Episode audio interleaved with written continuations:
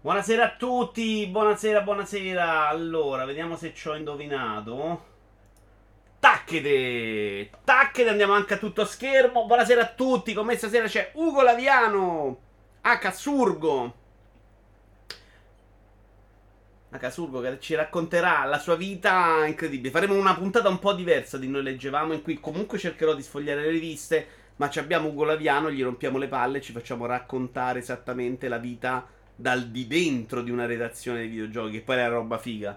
Perché scrivere per una rivista di videogiochi non era così complesso, in realtà. Stare dentro la redazione... no, no, ma ci sono arrivata anch'io senza neanche cercare di arrivarci, capisci? Quindi da fuori era proprio facile. Controlliamolo, nel senso che... Eh... Molto male. Bravo intanto Surgo che l'hai visto. Ah, no, però tu sei su cuffia dove ti sento io? Stranina sta cosa. Ho fatto un sacco di test oggi, ovviamente sono andati tutti malissimo. Si deve essere sbananato quell'audio, ma lo sistemiamo. E infatti si è sbananato. Tacchere. Scusami, rieccoci. Pronto prova, eccoci. Sono davvero io. Mi si sente? Sì, sì, adesso Pubblico vai, a adesso casa. vai, adesso si vai. sente? Grazie a Just. Si Ecco. sente, si sente, si sente bene. adesso. Grazie mille.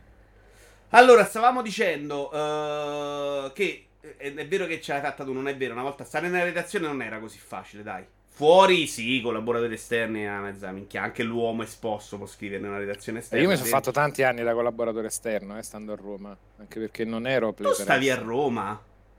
Certo, io sono nato e cresciuto a Roma, Stella. Oh. Quando uno o due anni prima di NRU mi sono trasferito a Milano per altre questioni, in realtà all'inizio lavorativamente per Next, Next Action e Next Station, ma sono stato collaboratore esterno di Future, eh, no, di Studio Vita, no, all'epoca era Studio Vita, per, eh, per un po'. E lo scopro 98. adesso il tuo. Scusa, non Sì. hai niente Non sai che sono di Roma, sai che romano? sono romanista, non mi senti l'accento non è forte. No, non sapevo neanche che eri romanista, altrimenti bloccavo sta diretta. Non, Non sai che sono romanista, io ti No. voglio bene nonostante tu sia laziale. Ma non hai niente di accento romano, com'è possibile? Eh no, è perché, perché sei L'hai di Roma, perso. ma a Milano lo sentono. Mi è Ma- rimasto, non ce l'ho mai avuto forte perché in famiglia eh, entrambi i miei non erano, cioè mia madre in realtà è nata e cresciuta a Roma, però non avevano accento, però un po' sì. Zero per me, proprio zero. Voglia. zero, zero. Dai, dai, è forte. giallo-rosso. Ma non lo sapevi, ma non ci Ma posso sai, credere. può darsi che lo Ma pensa che alla cena del voglio 15 a bene. Wallone gli ho fatto la battuta dicendo vengo con la maglia dei Totti solo per farlo Ma me l'ha scoppiare. detta sta cosa. E però non Eh no, e pensavo certo, fosse dovevo venire a sorpresa. Ma pensavo lo sapessi. No, devo, devo averlo rimosso. Mi sono infiltrato sono così. mortificato. Forza magica! sono mortificato da questa roba. Si sente un botto l'accento. Dico, no, siete pazzi. Non l'avrei mai detto. Va bene, quindi no, ti sei sposato perché a Roma sta roba non si faceva niente. Io mi ricordo nel periodo di collaborazione con Win Magazine c'era Beh, Simone come che ci ha niente. provato a fare delle robe in Sony a Roma. Mm, ho fatto pure un colloquio per fare il PR in Sony a Roma all'epoca, ma ero veramente troppo giovane, troppo pesce e mi avevano fatto delle domande che mi sembravano fuori dal mondo. Poi se vuoi te racconto. se puoi ho fatto un colloquio in Sony Italia. Dove mi hanno chiesto, facevano le domande paraculo perché si vede che erano già un po' più avanti su certi temi. Dice, ma tu avresti problemi a lavorare con una persona di colore?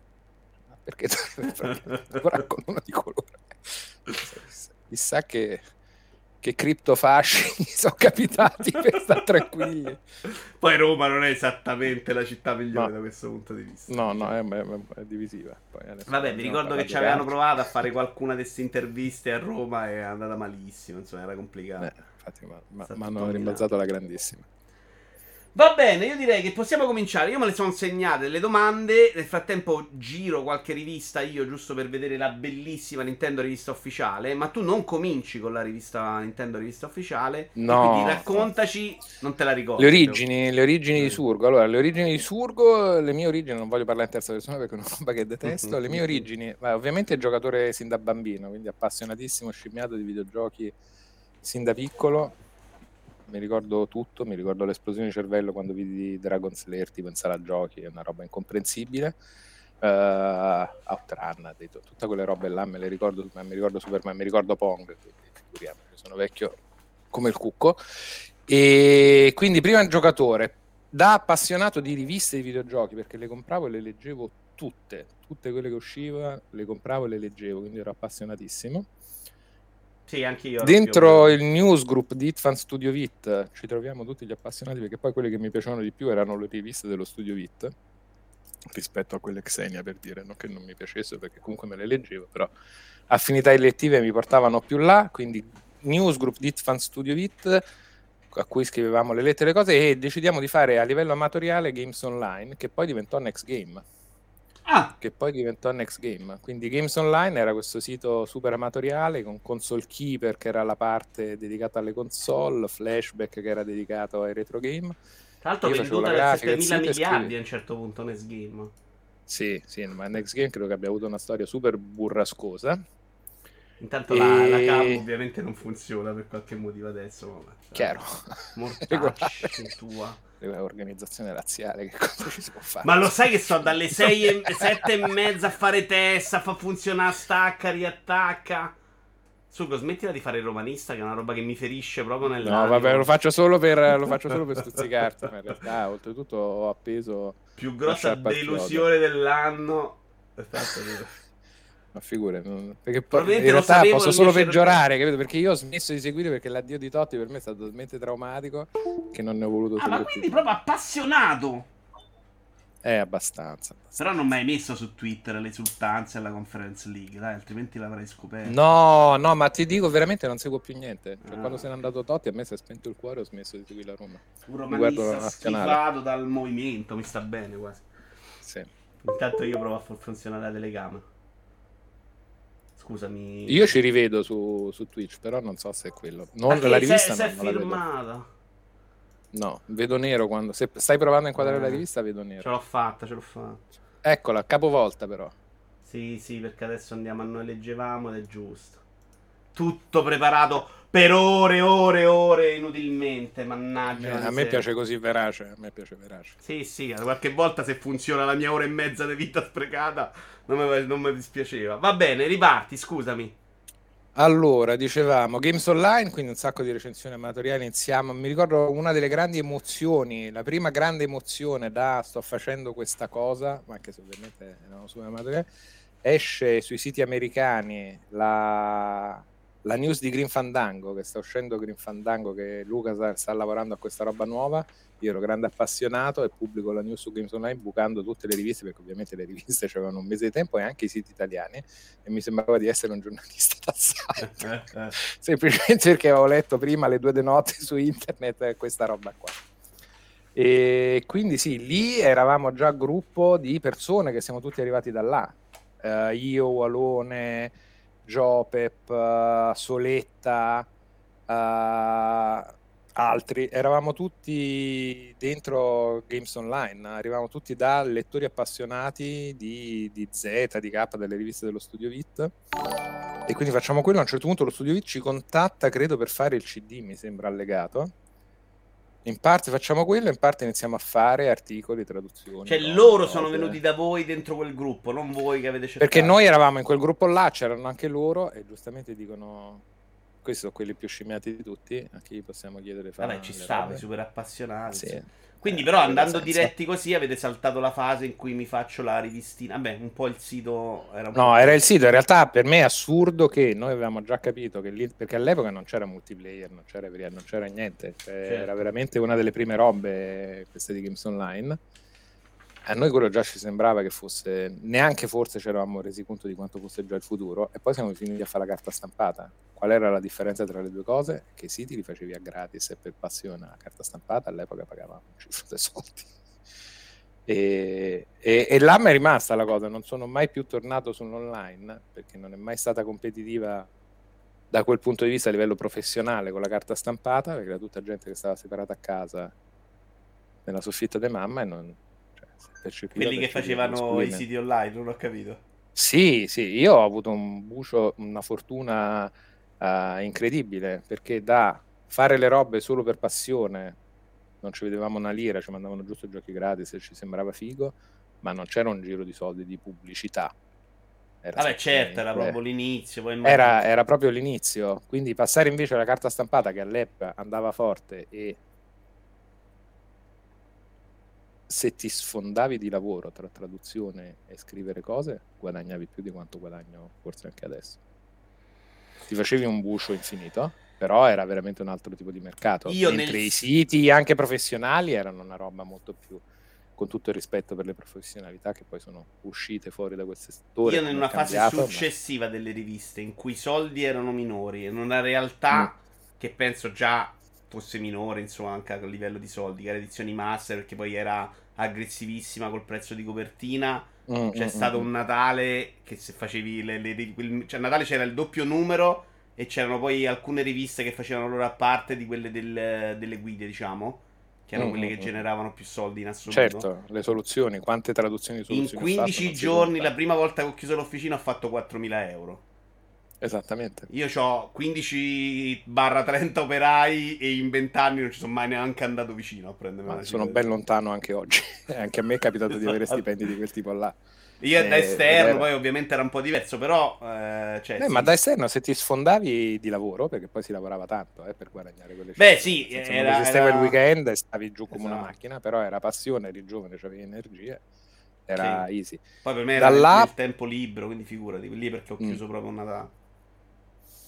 Da là, quando, dopo un po' di PCZ, quando ci fu la chiusura un po' di PCZ, venne aperta Future Media Italy, le cose iniziai a diventare collaboratore là perché c'era Claudio Tradardi che aveva bisogno di gente veloce che sapesse l'inglese a tradurre appunto le soluzioni, le robe e a me mi dava un pomeriggio una soluzione da 400.000 caratteri e la mattina dopo ce l'aveva pronta.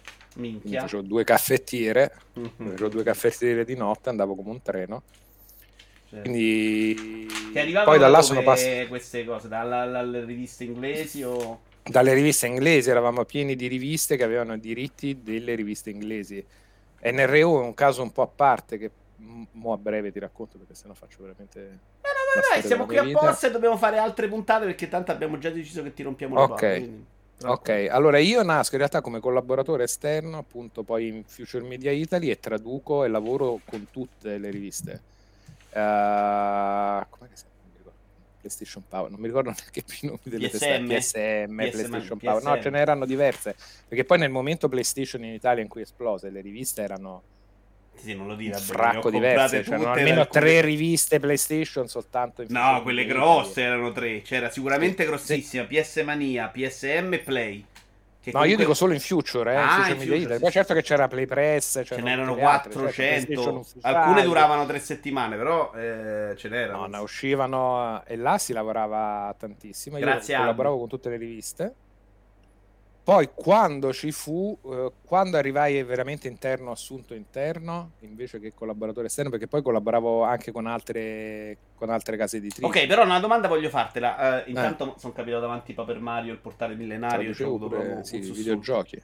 Eh. Eh, in quel momento tu da collaboratore esterno cosa pensavi di fare della tua vita? Cioè qual è stato il momento in cui hai detto... Avevo 18 anni, ma che ci capivo un cazzo, mi sembrava già incredibile. esatto, però arriva il momento in cui ti dico t'assumo perché lì c'è stato lo stacco sì, dire ok, c'è stato farlo... un momento assumo, però ero in realtà allora ho fatto diversi anni da collaboratore esterno e la cosa che è successa è che guadagnavo bene, ero indipendente, poi mi sono reso indipendente, però cioè, non stavo a casa con mamma. Appena ho, ho, avuto modo di andare fuori di casa, io sono andato fuori di casa. Tu là studiavi? facevo lo studente universitario e a un certo punto facevo lo studente universitario lettere, lettere prima con indirizzo storia dell'arte, poi con indirizzo spettacolo a Roma e a un certo punto mi sono trovato a dire, ma io se continuo a studiare poi cosa faccio nella vita? Cioè mollo, mollo queste collaborazioni che mi davano, all'epoca erano ancora lire, x milioni di lire al mese per studiare con una laurea in lettere che mi appendo davanti al gabinetto, la guardo e mi concentro forte, per poi fare, sperare di poter fare lo stesso lavoro che sto già facendo adesso. certo. Quindi ho detto, sai che c'è? Sono già indipendente, mollo, mi concentro qua, mi spacco a fare queste robe qua, anche perché la passione per i videogiochi era pari, se non superiore a quella del cinema che già c'avevo. E ti ha aiutato però a essere già fuori di casa, perché immagino presentarsi a una famiglia in quel momento... Mm. Già oggi probabilmente se gli dici faccio videogiochi non è, non è proprio ricepita bene. Ma in No, quel mia momento... madre non c'ha- I miei non ci hanno mai capito niente di quella roba. Per mia madre, quando ho preso il PC, e si parla di pre-Pentium, cioè i 486, 386, quelle robe là, a un certo punto mi metto e dico voglio imparare a fare, perché ero anche appassionato di appunto cinema e quindi effetti speciali, dico voglio fare la grafica 3D, voglio fare gli effetti speciali, mi studio 3D Studio prima che diventasse Max e poi Max e AutoCAD. Le robe del genere. Mia madre qualsiasi cosa ci fosse un monitor acceso, erano i giochini elettronici, abituata alle console che c'avevo Certo. appunto, Super Nintendo, robe, stai ancora a fare le robe con i giochini elettronici, poteva ex- e- Excel, AutoCAD, la Però tu sei, c'è stato un momento in cui sei andato là video- e gli hai detto mollo la laurea in lettere, mi metto a scrivere per Sì. liste dei videogiochi. No, in realtà era già successo, cioè stavo già scrivendo, è stato Eh, cioè, più... Eh, Ma sai che c'è? Porto Però sai, finché lo facevi otto, mentre tre andavi milioni di comunque lire al mese a casa. Io continuo qua a fare questa roba qua, anche perché poi effettivamente, diciamoci la verità, non è che stavo studiando per fare l'avvocato o il medico, stavo facendo la laurea in. Mia madre lavorava nel severo, però. cinema, cioè Ah, beh, ok, ok. Quindi era un minimo di comprensione un di- minimo di- comprensione su quel fronte c'era poi anche di apertura mentale, insomma, di capire che Sì, non sono mai stati tipo Esatto. la laurea te la devi prendere per forza, dispiaciuti sì, ma non tipo dramma totale. Vabbè, dispiaciuti No, non perché in dramma. quel preciso momento, secondo me, non, non c'avevi neanche la percezione di quanto sarebbe potuta durare, come, perché, quando. No, non ci pensavo, in quell'età mica ci pensi a queste robe, in quell'età dici a fine mese quanto ho tre portato a casa 2 milioni 8. Che, che erano Mi tanti, piace, eh. faccio questo, gioco. E quindi sei entrato in una redazione, però. Che secondo me E è poi parte... quando sì, sì, la pa- là è allora poi è successo che mi sono trasferito a Milano prima per delle robe appunto da collaboratore in sede, cioè ho fatto un'estate a Milano allucinante in cui appunto facevo Next Action e Next Station e si lavorava chiusi in uno scantinato vicino Sarpi infelice veramente la fabbrica cinese delle ciabatte. E lì e in più continuavo a collaborare poi con Future robe. Ho con- eh, poi ero a Milano perché appunto ho conosciuto la mia compagna e che stiamo insieme da dal 2000 quindi mi sono trasferito per quello in realtà a Milano perché già collaboravo con Milano con Future e ho detto vabbè tanto che cazzo mi frega di stare a Roma quando posso stare a Milano con le redazioni e la mia compagna invece di fare Ma perché, treno allucinanti da lettore la roba fighissima Eh. della rivista era proprio il sogno Eh. della redazione, cioè quello che Eh, arrivava... quello è arrivato con NRU. Quello- allora, in realtà anche da collaboratore, perché mi sono trasferito prima, perché NRU esce il primo numero nel 2002. Eh, Nel l'ho. 2002. Io arrivo a Milano nel 2000, cioè mi trasferisco in pianta stabile nel 2000 e faccio il collaboratore per due anni con PSM, appunto con tutte quelle riviste, dove poi andavo una due volte a settimana, comunque stavo in redazione. Ok, e vuoi per quindi- chiacchierare con Walone e con gli amici che erano finiti assunti là. Con Mattia, ecco, quello il nome che non ho fatto, Mattia, Mattia Ravanelli. Mattia Ravanelli pure era nel gruppo It Fans to Vita e lui già collaborava, che è più giovane di me, ha iniziato prima Lui di è me. 80, se non Lui sbaglio, col- come me. Lui collaborava con Game Power, cioè lui ha iniziato veramente pischillissimo. Quindi amico con lui e quando ero a Roma già mi fa fare appunto un articolo di prova per quella che era PCZ e io feci la recensione di Pandemonium per PC parlandone malissimo dicendo che cazzo è sta roba a scorrimento col fondo 3D che una presa per il culo è uscito Mario 64 buongiorno una roba un po', un po' miope anche volendo però poi appunto ho iniziato a collaborare quando ero poi vengo qua inizio a collaborare con tutte le riviste di Future Media Italy e quando arriva la possibilità e quindi stavo già a Milano in pianta stabile stavo in redazione due giorni a settimana insomma andavo a prendere gli articoli consegnavo guardavo le chat giocavo alle robe mi prendevo le copie delle robe da recensire poteva essere. Arriva la possibilità perché finisce la licenza il contratto di licenza con Xenia che prima faceva la rivista ufficiale Nintendo si apre bando di concorso di presentateci progetti tutti gli editori e quello che ci piace di più gliela facciamo fare. E grazie a uno Minini Saldini appunto che spinge per questa roba soprattutto Claudio Tradardi che si fa tutta l'impostazione grafica della rivista forti di avere i diritti Stupenda, delle riviste inglesi. eh, ma Claudio. Tradardi è un missile Claudio Tradardi missile totale Stiamo è vedendo progetto grafico adesso, suo è freschissima anche oggi. poi lavorata da Anna Zito che, diven- che è la grafica ufficiale della rivista ma l'impostazione della presentazione del numero finto presentato a Nintendo per vincere il bando lo fa Claudio E il nostro era il progetto, lo dico con tutto l'affetto per il Raffo che è un amico, gli altri è troppo meglio la rivista ufficiale Nintendo Xenia, un attimo più professional. E in più avevamo anche i diritti di Cube o N-Cube, non mi ricordo come che si Cube me la ricordo. La rivista inglese di Future del GameCube, quindi potevamo anche attingere a quelle robe lì volendo. E quindi facciamo il contratto con Nintendo, vinciamo il concorso e quindi la rivista ufficiale Nintendo passa a Future Media Italy e in quell'occasione là, proprio per questa roba qua, mi assumono a tempo indeterminato. Pensa un po', cioè assunto in un posto, sei un pischello di... Nintendo. Cioè, avevo 22 anni. Eh sì, 2002. Assunto a tempo indeterminato subito, secco, colloquio, tanto già collaboravo con loro e contratto a tempo indeterminato per fare la rivista ufficiale Nintendo come redattore con Claudio Tradardi come caporedattore totale, Mattia Ravanelli come deputy editor, Anna Zito alla grafica e un po' di collaboratori. Poi tu qua hai fatto anche altri ruoli, hai ricoperto nella rivista con gli anni o mi ricordo male io? Uff, sì sì, sono diventato poi, Mattia a un certo punto se n'è andato sono diventato prima deputy editor, credo sotto Oletta, perché poi a un certo punto venne, quando se ne andò via Mattia e Claudio che passò più a seguire diciamo in maniera costante PSM, che ovviamente era la rivista di punta da, negli anni della PlayStation ovviamente. Uh, la segue più è, viene Marco Auletta per giusta seniority a fare il ruolo di caporedattore, poi Marco Letta pure lascia e quindi semplicemente divento io il caporedattore della rivista. Io e Anna Zito, considerando che alcuni collaboratori sono arrivati poi nei numeri, siamo gli unici che si sono seguiti la rivista NRU da, dal primo numero all'ultimo. Allora, ho una domanda dalla chat. Ciao Vai. tanto a chi è arrivato adesso. Da chi viene il filmato quadrato? Che era una roba fighissima. A me mi è sempre piaciuto un sacco. Sta roba. Uh, da Claudio, uh, ovviamente perché iniziamo la rivista Nintendo col numero di lancio che è il Arriva il GameCube in Italia.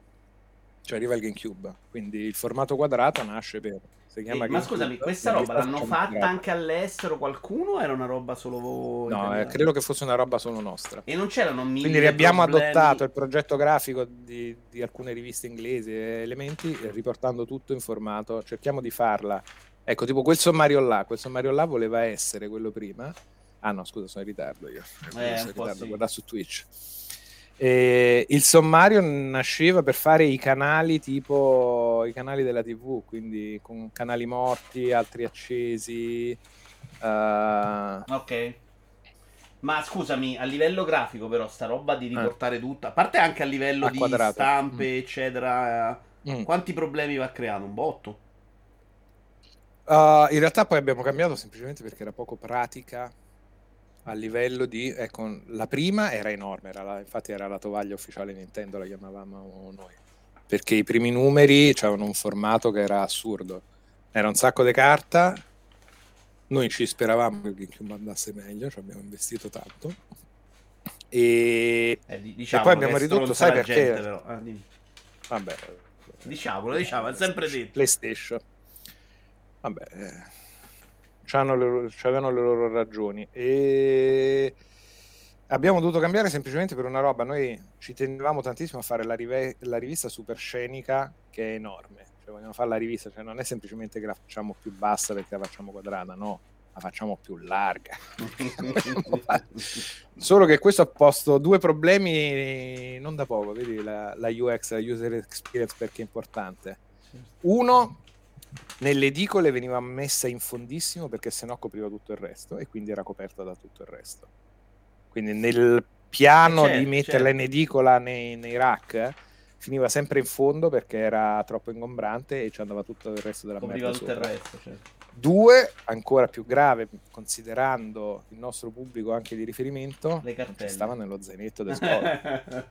Eh, ma te ridi, ma abbiamo fatto eh, le prove certo. zainetto, cioè con diversi modelli di zainetto a mettere la rivista dentro e poi abbiamo provato a venderla all'editore perché ci chiedeva molto, dice no, no, no, prova zainetto, la superiamo senza problemi, non c'è problema, poi a un certo punto no, effettivamente è scomoda è molto bella, ma è scomoda come una merda.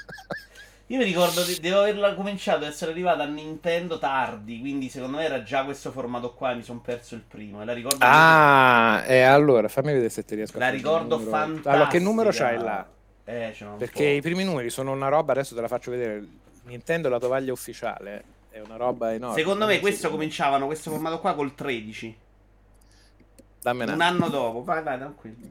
Intanto gli faccio vedere un po' la rivista con questo splendido poster di Killer 7. Eh, intanto ringrazio Albi, ciao a Mr. Hook, ciao a Giorgetti, ciao a Lucatar, ciao a Brusim, Zio Feliero Iaci, Ivanir. Fate domande se volete fare domande. Cirux, Opez, Just l'ho salutato. Recensione di Killer 7 che ho messo su Steam Deck perché è perfetto su Steam Deck ovviamente. Ecchime. Allora, tu stai parlando di questo formato qua. Sì. Allora, fammele Quella me la ricordo, mi hai citato. Eh, questo è il mio numero, poi ne parliamo. Questo è il mio numero dove ho scritto di più e ho collaborato con più amore. Che io ero l'appassionato di Zelda della redazione. Fammi vedere sfondo virtuale, nessuno, così si vede meglio. Allora, questa con anche il quinto colore dell'oro, eh. Eh, me la ricordo, questa me la ricordo. Ho lavorato per tre modo. mesi prima che uscisse. Questa qua, questo è un formato, quello che dici tu. Questo Sì. è il formato originale. Questa ce l'ho io. La tovaglia Nintendo. cioè- Minchia, eh, tanto più grande. Capisci? La Eh, tovaglia sì. ufficiale di Nintendo, che roba era? È una roba e non si crede. Boom! Quindi in edicola, noi speravamo in questo in edicola.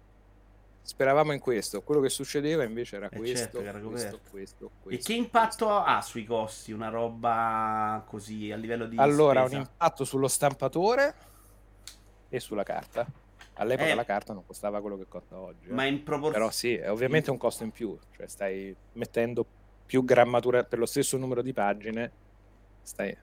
No, no, certo, bisogna capire però quanto incide, un centesimo, 20 centesimi, cioè questo bisogna Allora, qua in numeri che proporzione, ovviamente. Forse li sapevo all'epoca, non me li ricorderei e ti direi cazzate.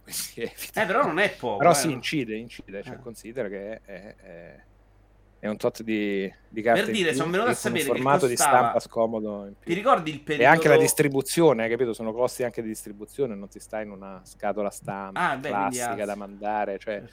c'ha tutti dei costi in più farla così. Infatti dopo un anno abbiamo mollato il colpo e È un anno, perché io mi ricordo che quello basso era il 13 che è quello da cui ho iniziato io. Quindi secondo me è esattamente Eh. un anno così avete fatto. Può darsi. eh, Poi questo formato l'ho tenuto tutto, poi se- con Wii si passò invece a un al formato tradizionale, si tornò non quadrata.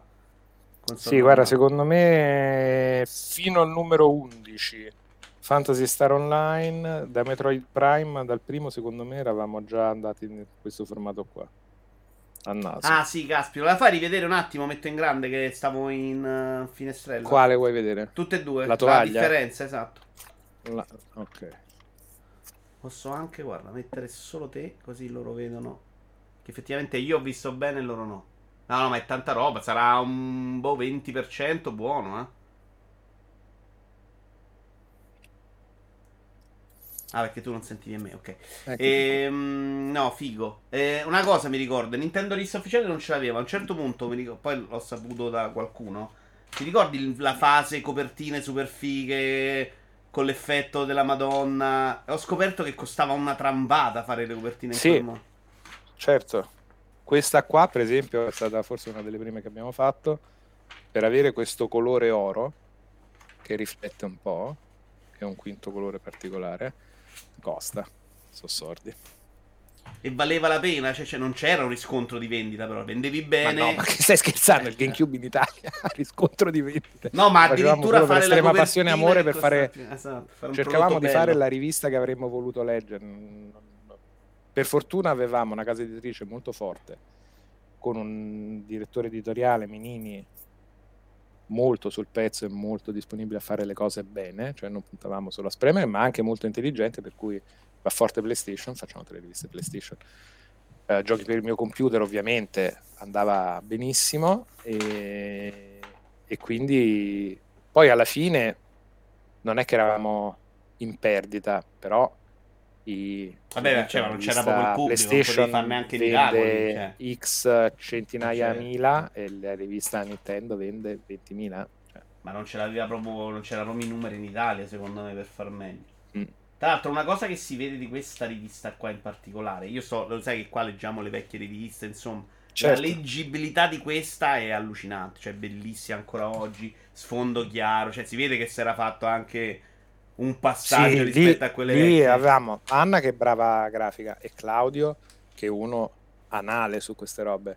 Cioè noi sul core, sul, sulla scelta dei font, la scelta della spaziatura, perché poi ecco la roba che ti insegna molto le riviste e che poi paradossalmente ritrovo adesso nei videogiochi è che devi pensare molto alla leggibilità e molto alla spaziatura. Quindi quando c'hai collaboratori stronzi che tu gli dici il carattere, massimi caratteri sono 2005 per pagina e siccome invece si sente Dante te ne manda 4005 quella roba lì è sono quelli zappi... che scrivono i tweet in 14 pezzi sei d'accordo? esattamente più o meno ma io questa ecco questa è una lezione che ho imparato nel vecchio studio VIT dove c'era il grandissimo Giorgio Baratto che saluto con tanto affetto che, pers- che è veramente un personaggio.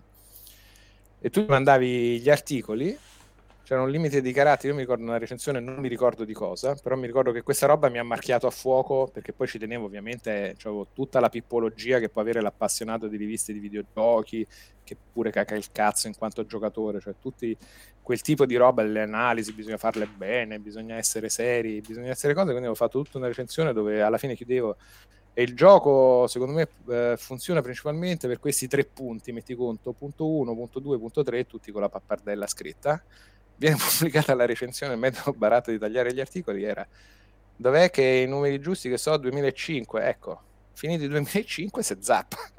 Quindi c'era la recensione che si chiedeva, e questo gioco secondo me è valido per tre motivi. Uno, spiega, fine, Ugo Laviano. Genio. E lì capito, ecco, vedi, bisogna stare attenti al numero dei caratteri. Adesso ti voglio un po' severo però. Eh, mm. Poi ti faccio dei complimenti. Questa formula del, del, recensione che aveva senso perché erano i primi tempi, cioè avevi vent'anni, mm. non pensi che mm. si sia trascinata troppo a lungo? Ma era già vecchia all'epoca, nostro. ma che stai scherzando? Forse all'epoca certo, non era così oggi... vecchia, secondo me il pubblico era veramente. Voi eravate super appassionati, l'avate fatta una fase. il grosso del pubblico. Però no. noi eravamo super appassionati, cresciuti già sulle riviste, quindi avevi già un imprinting mentale per ragionare analizzare in quel modo là ha senso una, aveva senso in ambito di mercato di riviste? Assolutamente sì, ma qual era il senso reale? Cioè tu ti puoi fare 18 pippe mentali sull'analisi del videogioco, ma uh, quella che era e che è principalmente una rivista all'epoca non era critica videoludica, cioè ci poteva provare un po' Edge e eventualmente videogiochi in Italia dopo, ma principalmente il servizio che vai a fornire è una guida all'acquisto. Cioè, ci devo spendere i soldi per sta roba non è facciamo l'analisi diegetica del suono, delle robe. E secondo me ci stava anche per i costi, eccetera. Però oggi il mercato è cambiato tanto. Cioè, quella ma oggi è tutto oggi... diverso, l'informazione è Eh, ma la recensione diversa. è rimasta quella, Ugo. Cioè, Vabbè, ma, quella, ma secondo me sono. Cioè, posso essere diretto, sono no, vecchi no, i siti che ci sono oggi. Uno perché sono figli come noi eravamo figli di essere lettori di riviste videogiochi quelli che scrivono oggi sono figli di essere quelli che leggevano i siti di videogiochi, ma il modo odierno di parlare di videogiochi con internet, i video, Twitch è completamente cambiato, non ha nessun senso fare quella cosa là, cioè ha molto più senso oggi avere contenuti talmente diversi per cui fai uh, il, il video di gameplay mi dice 200.000 cose in più per capire com'è un gioco rispetto a tu che me lo scrivi. Io non arrivo neanche al video gameplay perché magari a me non piace, ma c'è una Ma anche la chiacchiera, la Bravo, chiacchiera, la chiacchiera. podcast, ma per me, creato, per me è sempre stato quello. Si è creato una, uno stacco allucinante tra lo stesso autore, perché poi io sono di quelli convinti che a scrivere questi siti le recensioni ci sia gente brava, gente cresciuta in un certo modo, ma super brava che si è rotta i coglioni di queste recensioni e che non può uscire da sto, sto canovaccio, se no il pubblico impazzisce, non è una recensione. E ma che... è il voto, ma perché il voto fa, fa chiacchiera per ma la Ma non è, non è il voto il problema, a me il voto piace, ah, secondo me il voto non è mai un problema, è quello eh, come beh. dici le cose, quindi si crea una, un, proprio una, un distacco, un buco nero tra quello che dicono nel testo di una recensione con 800.000 caratteri e quello che poi ti dicono se vanno a fare una chiacchiera su Twitch e, e, poi ne parliamo di Twitch come rivista moderna, in cui mm. veramente con 10 parole dicono le stesse cose e ne viene fuori anche una reazione, un, un commento molto diverso a quello che percepisci nella recensione. Perché la recensione certo... deve essere analitica, deve essere fatta in un certo modo. Allora, allora Horizon Zero Dawn è sempre bellissimo. Sì, dipende da cosa leggi. Perché in realtà l'offerta oggi, se sai l'inglese, l'offerta oggi per leggere di videogiochi, di critica di videogiochi, che sia la recensione, che sia l'analisi, che sia l'esperienza molto personale, anche in forma scritta, cioè 200.000 fonti differenti a cui abbeverarti. Quindi secondo me se ti piace un certo modo di leggere e di chiacchiera sul videogiochi lo trovi declinato in molti più modi di quanto non fosse all'epoca. All'epoca c'erano già i forum, io mi ricordo appunto i newsgroup uh, It Fan Studio Vit, dove era più la chiacchiera o quello che può essere lo scambio, poi diventato nei forum, anche i forum sono diventati vecchi, adesso sono i circoli di Facebook, quello che vuoi. Però già all'epoca era quella roba lì una volta che è arrivata l'internet, una volta arrivato l'internet per forza di cose è cambiato tutto è rimasta un po' la veste paludata di la recensione formale, ma che vedi anche per quelle che sono le recensioni dei film al cinema. Però con quella presunzione di oggettività a cui io non, cre- non ho mai creduto realmente se non data un'impostazione editoriale, perché ecco questo magari è un punto interessante, dato una linea editoriale di una rivista, dato un, un confine dicendo per noi i giochi vanno analizzati da questo punto di vista, questa è la scala dei voti, per cui li si passa attraverso una specie di analisi oggettiva fatta da uno che comunque è soggettivo perché è una, certo, firma, è una persona, però comunque attraverso dei filtri per cui poi nelle riviste per esempio cambiava molto e là c'era il sapore diverso come scrivete? Gli articoli sono firmati in prima e in terza persona e il noi è in terza persona plurale perché è la rivista, è l'idea della rivista. Tutto questo tipo di, di cose influenza il modo in cui parli e scrivi, perché poi devi cercare di dare una, una coerenza alle, alle cose, dare un'identità alla rivista. Che cos'è sì, NRU? Che cosa crea... che rendeva NRU diversa da semplicemente l'insieme dei suoi collaboratori e delle loro voci? Che c'è una linea Questo editoriale. è vero da una parte, però dall'altra è pure vero che era un'illusione, perché Mattia Ravanelli non era mai Ugo Laviano. Quindi questa certo, idea di lì... venderli come un'unica entità. Ma infatti spesso... abbiamo cambiato. All'inizio non c'erano le firme sulla rivista, eh, diventava molto più difficile. All'inizio certo. non c'erano le firme. Volevamo fare, tra virgolette, volevamo volevamo dare l'idea della rivista che ti parla. Anche Edge ha sempre fatto così per dire. Cioè non c'erano le firme, è Edge che recensisce. È un costrutto mentale, è un non dico falsificazione, però è un filtro che stai mettendo al tuo modo di comunicare? Assolutamente sì, è una chiave di lettura, è un'impostazione che dai ad un'analisi, a un modo di raccontare cose, cerchi una voce comune, un'identità e lì entrano le, le, la, la, linea editoriale. Adesso la linea editoriale è il singolo che ha il suo canale, ti conto tu, su Twitch, e di videogiochi parla nel suo modo e la linea editoriale è il tuo sì, modo. Io mi riferisco anche ai grossi più che a me. Io mi dico, multiplayer, se prendo una recensione di Serino o di Pierpaolo Greco e poi li sento ah. parlare, ne arrivano veramente due opinioni diverse. Certo. Perché quando fai quel lavoro che dici tu di redazione, di dare un'unicità, di cercare di mm. stare in dei paletti, probabilmente il modo più semplice di farlo è smussare l'aviano, farlo percepire meno. Non, allora, allora, sì, eh, da un certo punto di vista, ma non è tanto che lo smussi. Eh, L'aviano, se è un professionista, capisce qual è la linea editoriale. Io scri- scrivevo in modo diverso, cioè con una cifra linguistica diversa, a seconda del pubblico a cui mi riferivo in base alla testata su cui scrivevo.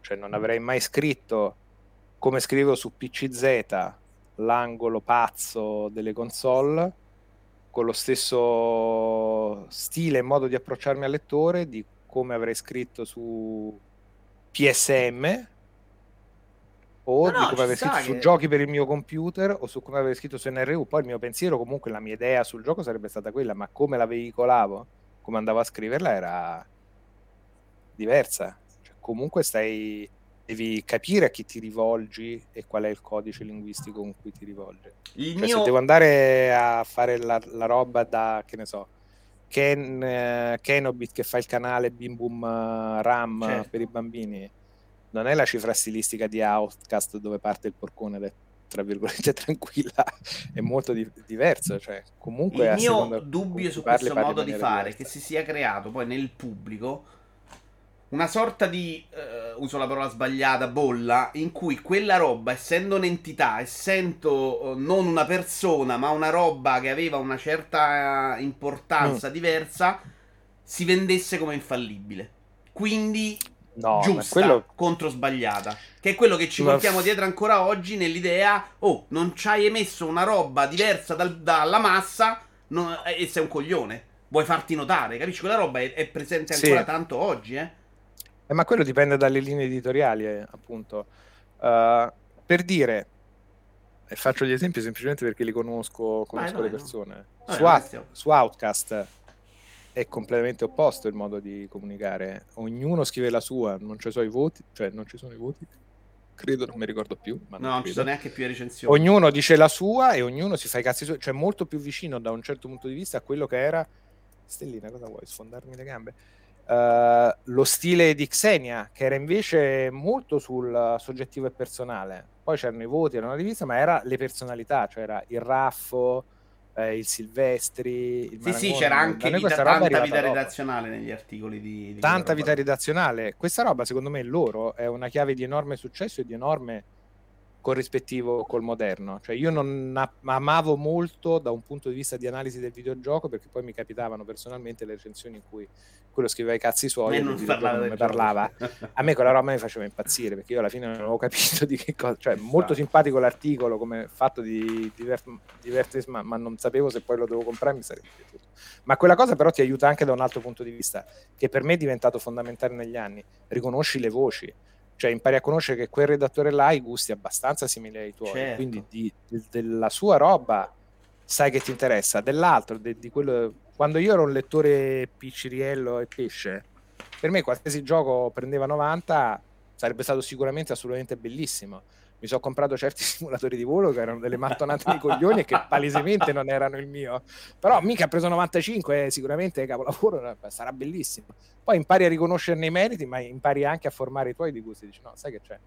Questa roba invece. E, e secondo me questa me. roba si ritrova su Twitch. Poi ne parliamo, ripeto, devo fare i complimenti. Ma non si è trovata ne, ne ancora oggi nelle recensioni, in cui veramente ancora si parla e secondo me è proprio sbagliato perché oggi la gente li prova, i videogiochi li vede, può, può, può comprarli sì, a poco, averli gratis. E quindi la funzione di guida all'acquisto si è andata molto perdendo.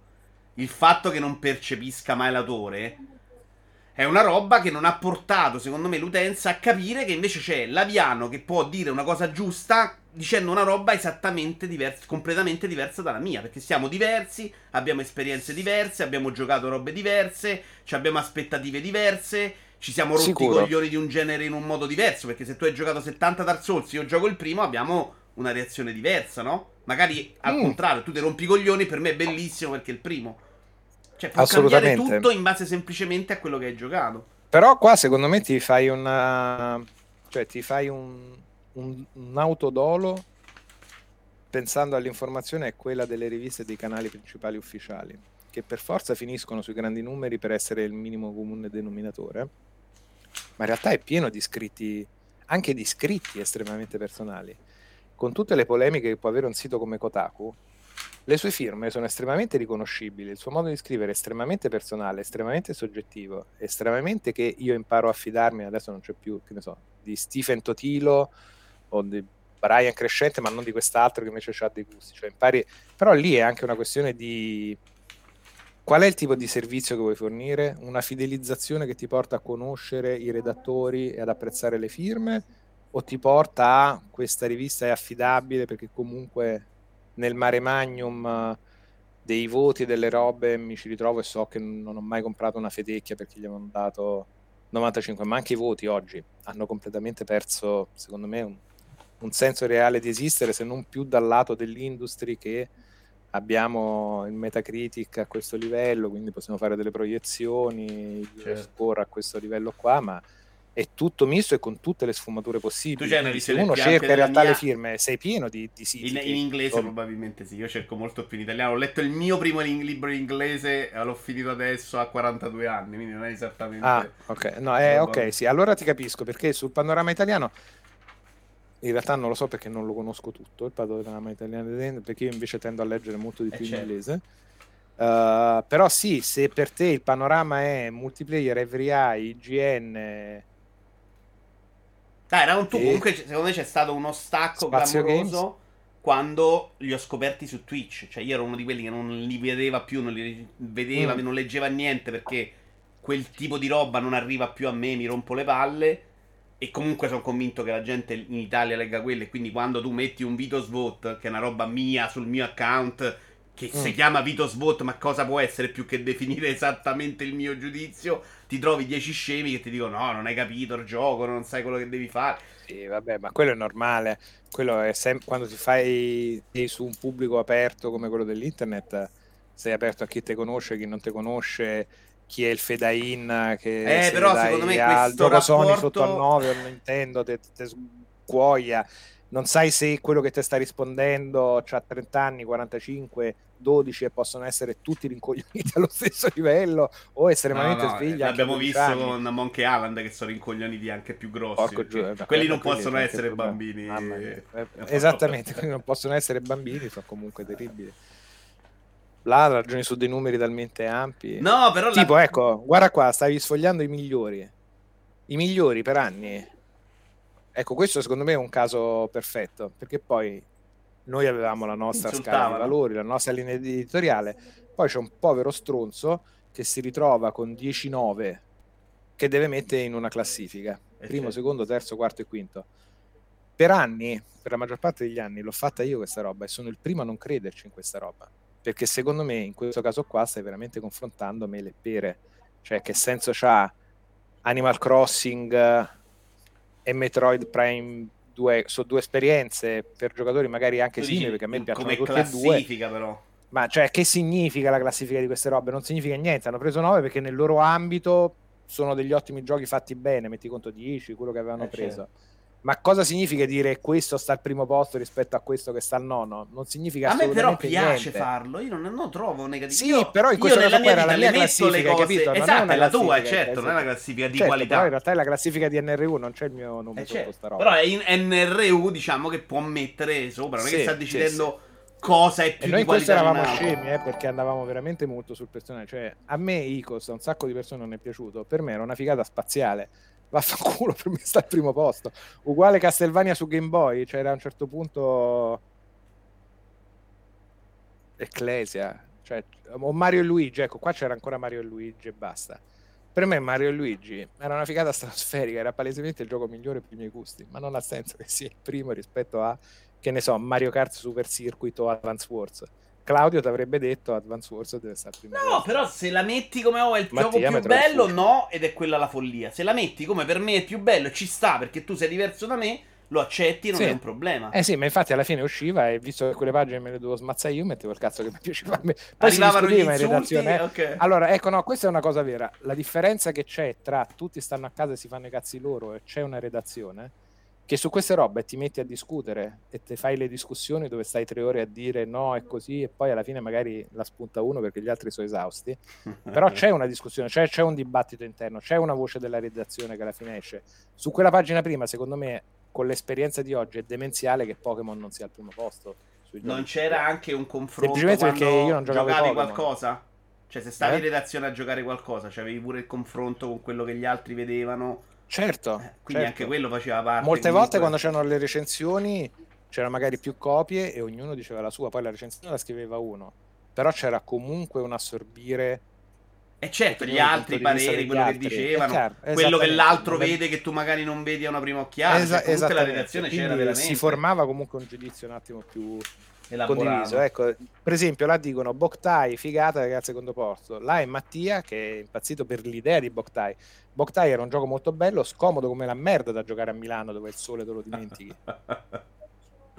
Ci sta. Allora, Chi l'ha mai finito Boktai? Non io, io, a Milano. Io non ricordo neanche di averlo comprato, forse dopo in una versione un po' Le prove con le lampadine a incandescenza che simulavano il sole per provare a caricare quel gioco. Eh, le, I complimenti che ti volevo fare era perché stavamo parlando prima di Simone Cosignani a Roma. Io mi ricordo che parlammo mm. un giorno di quelli in un'intervista, mi sembra Ueda, una, una des- io ho fatto tre interviste là.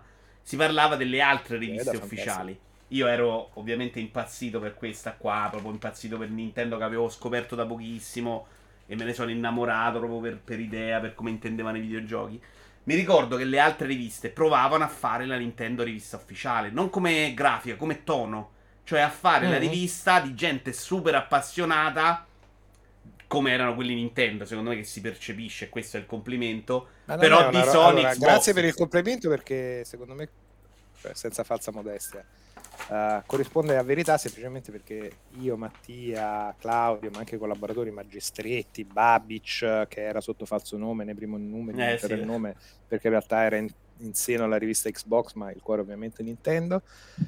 Tutti appassionatissimi che giocavamo come delle giochiamo ancora come delle scimmie a questa roba qua. Quindi non era falso il nostro amore. No, e si percepiva. E gli altri provavano a farlo con Sony. Ma secondo me non è che provano a fare la rivista, cioè, lo, e questo lo dico invece con neanche modestia, secondo me con la verità. Non è che provano a farlo, erano sicuramente altri appassionati di. No, secondo me non funzionava Sony. mai. Secondo me quell'amore che era. Ma non molto... è che provano a scimmiottare noi, ma che ce No, voi, non in generale. Provavano a scimmiottare eh. quell'amore, quell'idea di dire siamo grandi amori per il logo verde di Xbox, che non era reale però secondo me. Mentre c'era gente vera, appassionata di Nintendo perché c'era cresciuta. Qui un paio di cose le so, però in realtà Alessandro Polli, che era l'editor in chief di Xbox, lui era veramente super appassionato di Xbox. Per noi era ritardato da quel punto di vista. però, okay, però in realtà non era una simulazione, cioè era Alinovi, Alinovi, grandissimo appassionato di Dead or Alive e di tutte le donnine in bikini. Per quello dico, non è che provano a scimmiottare un amore che in realtà non c'era, no? Uh, Io lo trovavo voglio... molto forzato. Poi magari era proprio. Ma, magari perché a te piacciono più i giochi Nintendo. Eh, può darsi. A me sembrava invece eh, naturale che ti innamorassi di una roba che secondo me di Nintendo è reale e percepibile. L'idea del videogioco Nintendo non è una roba che ti inventi, è una roba che capisci che Nintendo ancora oggi fa le cose a modo suo, in modo molto diverso. Se, se ne parli di Sony e Microsoft, secondo me questa roba è molto più superficiale. Guarda, te lo dico che... da grande appassionato Nintendo, secondo me non è vero. Okay. secondo me deriva più dalla tua passione per quello. Eh, può darsi. Cioè, Io questa Sony, visione... Una sua visione è un un suo spingere in altre direzioni. Io ti capisco perché all'epoca anche per me era tipo quando uscì la PlayStation 1, sì, fighe certe robe, però non, arrivavo a capire Wipeout, arrivavo a capire le robe stylish o di un altro livello. Ma è vero che puntava in un'altra direzione con un'altra idea e in quella roba là i risultati si vedevano all'epoca. Metal Gear Solid, Silent Hill, Gran Turismo. C'è una visione diversa del videogioco che vuole prendere un, un pubblico da una parte più ampio e da un'altra senza dare nessun merito a questa roba, ma semplicemente come categoria di genere, più adulto, più maturo. Secondo me non c'è niente di male nel, nello stile più kiddie, anche qua senza nessuna cosa, anzi secondo me è una grande qualità delle robe Nintendo. Però c'è una voglia di portare il videogioco in un'altra direzione e in un'altra età e in un altro pubblico. E in quella roba là sicuramente di enorme successo. Sì, sì, ma cioè, io cose... oggi, per esempio, in Sony una visione la vedo molto di più che allora.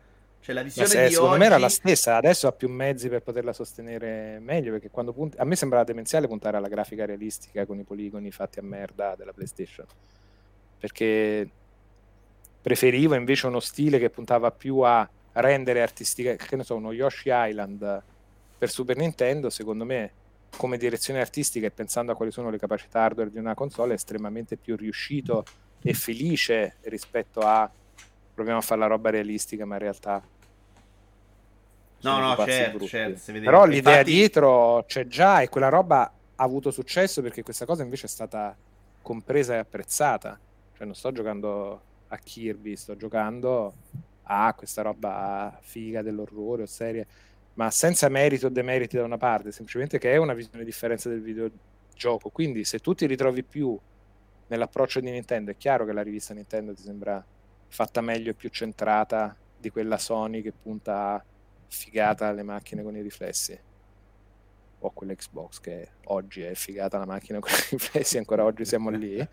Però poi oggi, se ti interessa più la che la macchina oggi è la roccia fuori dalla pista in realtà quando abbiamo visto all'evento sì, Microsoft. Esattamente l'acqua che, usciti, che, esatto. che, che, scorre con i riflessi giusti. Però se quella roba ti, ti piace ti sembra la, la visione giusta o anche un, proprio un approccio al gameplay. Ma Mario mi piace, Kart, a me piaceva però era il fanboismo che secondo me non era reale. Però può darsi che la visione era. No, invece, secondo me, se sei appassionato di quella roba, il fanboismo è giustificato giustificato mai secondo me quando diventi miope Vabbè, certo. ma è, è, uguale da una parte e dall'altra cioè se a me piace la simulazione io voglio avere la macchina con la licenza ufficiale che si cappotta e vedo che sotto uh, che gli pneumatici sono giusti che la temperatura cambia la tenuta su strada mentre per me queste robe sono da una parte incomprensibili e mi diverte molto di più la competizione ad elastico forzata finta di Mario Kart dove ti tiro i cusci nel sedere. Perché secondo me quello mi crea un'idea di divertimento mia ma se invece cerchi altro io ho un amico appassionatissimo e giocavo e gioco tutto quindi io ho giocato i Gran Turismo gioco di forza apprezzo anche quella roba là. Non è il mio genere di elezione perché sono più sull'arcade c'ho un amico che su quelle robe era scimmiatissimo e quando giocavo a Gran Turismo 2 su PlayStation perché ho sempre giocato su tutte le macchine in realtà queste robe ci credo relativamente io correvo in pista, mi divertiva l'idea di avere la 500 a Roma su Gran Turismo 2 che c'era a Roma e che c'era la 500 proprio quella vecchia e io correvo e lui mi moddava la 500 mi faceva il meccanico che mi faceva tutti i setup della roba in modo tale che io avessi la 500 più taroccata del mondo e potessi bruciare nel, in tutte le categorie dove era possibile usare una 500 chiunque con la 500 de merda che andava come un missile. E poi dicevo qua non mi sta tenendo bene le curve. E lui si passava 20-30 minuti nelle schermate a regolare torque e robe e poi me la ridava in mano e diceva adesso come ti sembra? Molto meglio. Io c'avevo uno, uno così che lo faceva con PES e da 20 anni gioco che non si possono andare nelle impostazioni a fare i cambi quando giochiamo a calcio per colpa di questi amici che facevano sta roba che a PES cambiavano un po' il millimetro ore e ore Adesso certo. se giochi a calcio con me non puoi cambiare, non si fa niente. Finita Ti capisco perfettamente. Morite Noi facevamo a Roma, quando stavo a Roma, i derby su, e visto che eravamo tutti romanisti, tranne un mio carissimo amico che è laziale, e giocavamo tipo 4 da una parte contro uno e ovviamente lui giocava meglio perché noi eravamo quattro tutti e che certo. puntano sul pallone tutti che certo. corrono ah, mia, mia, io avevo due multitap e FIFA era questa roba qua insomma ci, ci organizzavamo andavo ancora a scuola ci organizzavamo in tanti FIFA 4 contro 4 non ti dico proprio il delirio allora, ho due domande sulla Vai. rivista ufficiale. Una è una roba che ho mm. sentito da Mattia, anzi l'ho vista da Mattia, che a un certo punto si era messa a fare video su GN in cui faceva vedere alcune cose e c'erano i Perché Game Boy Advance vero, sì. che vi mandavano per recensire. Questa roba la trovo fuori di testa, cioè i Game Boy loccati con un blocco, insomma, in cui c'era Ah, le ganasce, certo, le ah. console ah. con le ganasce, ma te non Allora, qua ho diverse storie che ti posso Vai. raccontare. Allora, uno Nintendo uh, quando ti mandava le robe in anteprima, alcune cose le abbiamo uh, avute con grande anteprima, ti arrivavano la console, cioè ti mandavano, non ti mandavano il gioco da recensire se era importante, ti mandavano la console con i sigilli adesivi tipo non rompere se no warranty void se no ti arrivano i ninja gli avvocati e con la ganascia di metallo intorno perché tu non potessi aprire e levare il disco. E quindi c'erano i GameCube loccati così ah ma anche i GameCube mandavano? Sì, sì, certo. I GameCube con le ganasce me li ricordo perfettamente e eh, i Game Boy Advance con dietro la copertura di metallo tutti carenati per non farti levare la cartuccia. Che poi gli dovevi rimandare cioè la roba che era una carota dei coglioni che poi quelle là gliele devi pure rimandare indietro. Quindi non è la copia del gioco che ti rimaneva. Adesso mi rimane poi quando usciva il gioco ti mandavano la copia ovviamente tutto quanto. Però quando provavi roba in anteprima ti, ma- ti mandavano le console con le ganasce a volte. E mi è capitato tipo Metroid Prime Icos 2 l'ho recensito giocandolo. Poi ci tenevo in realtà ero molto appassionato sono molto appassionato ci tenevo secondo me lo prendevo con grande responsabilità il ruolo del recensore non è adesso lo provo per due ore poi ci scrivo quattro certo, cazzate leggo certo. in giro. No no. Anche perché poi appassionato me lo voglio giocare. Quindi Metroid Prime Icos furono due giorni nella sede di Nintendo Italia perché non ci volevano neanche mandare la console quindi vai all'ufficio da loro, gioca da loro e dicono: Vabbè, quanto devi stare oggi? Due ore? No, non hai capito. Io mi presento alle 8 del mattino e fino alle 9 di sera mi stacco per due giorni e mezzo. e non mi devi rompere coglioni col cibo, con nient'altro. Quando devo andare a pisciare, vado a pisciare, ma io devo massimizzare il tempo, devo giocarlo il più possibile. Cioè, la loro idea, Così. però, scusami, era recensire o era una prova? Era un'anteprima? No, no, in quel caso là era la recensione. Icos me lo sono giocato e finito in due giorni e mezzo, tipo in 25 ore, una roba del genere, 28 e, ore, 30 ore, troia. e in ufficio da loro. Ma è una follia però. Sì. Certo, vabbè, ma per me... Eh, ho capito. Io sono... Ma io sono uno che le fa oggi queste robe per i giochi che gli piacciono, quindi cioè, esce fuori... Ho 45, ormai 46, sono del 76 con gli anni che ho esce fuori adesso col lavoro nuovo è diventato ancora più difficile però esce fuori il gioco che mi piace da morire. Io mi prendo due giorni di ferie e mi faccio la chiusa. Cioè io nel weekend quando c'è uscito, è uscito Elden Ring io il venerdì sera ho staccato da lavoro ho detto nel weekend non lavoro. E il sabato mattina per l'emozione come un bambino a Natale ero sveglio alle 6 del mattino e ho staccato alle 3 di notte uguale il giorno dopo cioè, mi faccio le maratone. Questa cosa però è bellissima, secondo me. Che ah, beh, sono molto felice di voglia. Sì, sì. E, e, la mia compagna giustamente mi dice dalla stanza accanto è anche una compagna che non ti rompe i coglioni, a parte sottolineare queste cose ma comunque Vabbè, assolutamente accettabile come compromesso. assolutamente. sì, ormai, anche perché lei gioca a World of Warcraft da uscito il primo giorno. Cosa ne pensi tu delle critiche all'hype? Io sono di quelli che dice che secondo me è quello che, che fai tu, cioè una roba figa a prescindere. Se non diventa tossico e non genera il solito cretino che va da Ron Gilbert a dirgli mori gonfio. Secondo me è una roba bella, non è mai una roba. Ma l'emozione, io non so gasato, io voglio aspetto il nuovo Zelda. Cioè, l'hype deve essere poi è più facile parlare con gli anni sul groppone, ma significa semplicemente aspettare una roba che ti piace. L'importante è non farti delle finte aspettative, cioè la roba che a me manda al manicomio per dire le ultime, proprio per essere freschi sulle polemiche nuove dell'internet. La roba che te la prendi con quelli del team di God of War perché c'erano dei rumor che dicevano che la data d'uscita forse sarebbe stata comunicata, c'era una roba questa dei rumore te la devo fare di domanda, tra l'altro. Su eh, te mando i piselli, è una roba fuori di testa, è una roba demenziale. Una, ma nessuno ha detto niente. Ecco, una roba su cui ci tenevamo, ecco, sulla rivista ufficiale, e che ci mandava al manicomio più ieri quasi di oggi, perché siamo diventati più, più comprensivi e pacati. A me le, le, cazzate sulle notizie che si creavano, ecco, una cosa su cui stavamo estremamente attenti, uno perché sei la rivista ufficiale, ma due perché secondo me a livello di pratica giornalistica i rumor, le robe su una rivista ufficiale non esistono e non si discute di siccome Pinco Pallo ha detto una roba, allora adesso ci monto un caso sopra.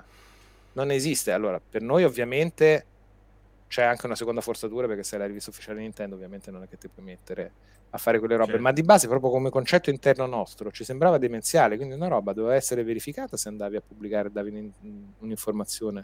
Però dicevi... era anche molto più facile secondo per voi evitarli. Spezzo una lancia in favore a chi sì. deve anche inseguirla quella roba oggi perché se No, ma certo oggi, sì, no... oggi i siti sono con tutto il rispetto, sono diventati come Facebook cioè, non, eh sì. non c'è nessun, uno, non c'è nessun controllo della fonte. Noi su questa roba all'epoca, non es- pur non essendo giornalisti veri, non esisteva al mondo. Cioè, non ti metti a scrivere una roba perché l'hai letta da qualche parte, detta da, I, da Mister Y. Cioè, le robe le verifiche. Oggi qualsiasi roba, uno ha detto su Twitter che forse domani c'è la conferenza, diventa uno strillo d'apertura di un sito. Secondo me questa roba, a prescindere, è molto poco professionale a livello di informazione che stai dando al tuo pubblico perché però questo è un problema dell'internet in generale, cioè sì, tutto vale Lanza tutto, chiunque vale tutto. delle notizie in cui è morto Pippo, uno, Lanza, sì, Pippo 79 ha scritto una cagata e viene riportata tutto e nessuno controlla niente, nessuno si premura di fare un minimo di ricerca, di confrontare le cose. La qualità dell'informazione così scende, quindi qual è il servizio che tu stai offrendo?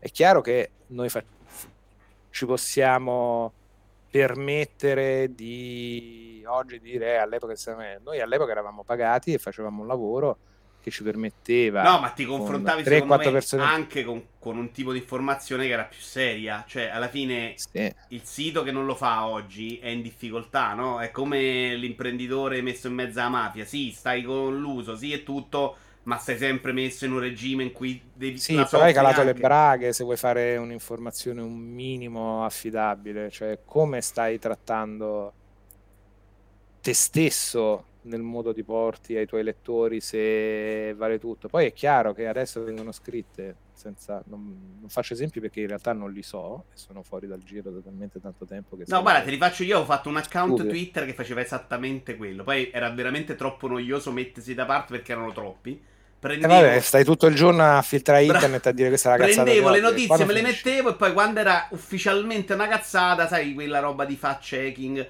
però era veramente troppo pesante archiviarle.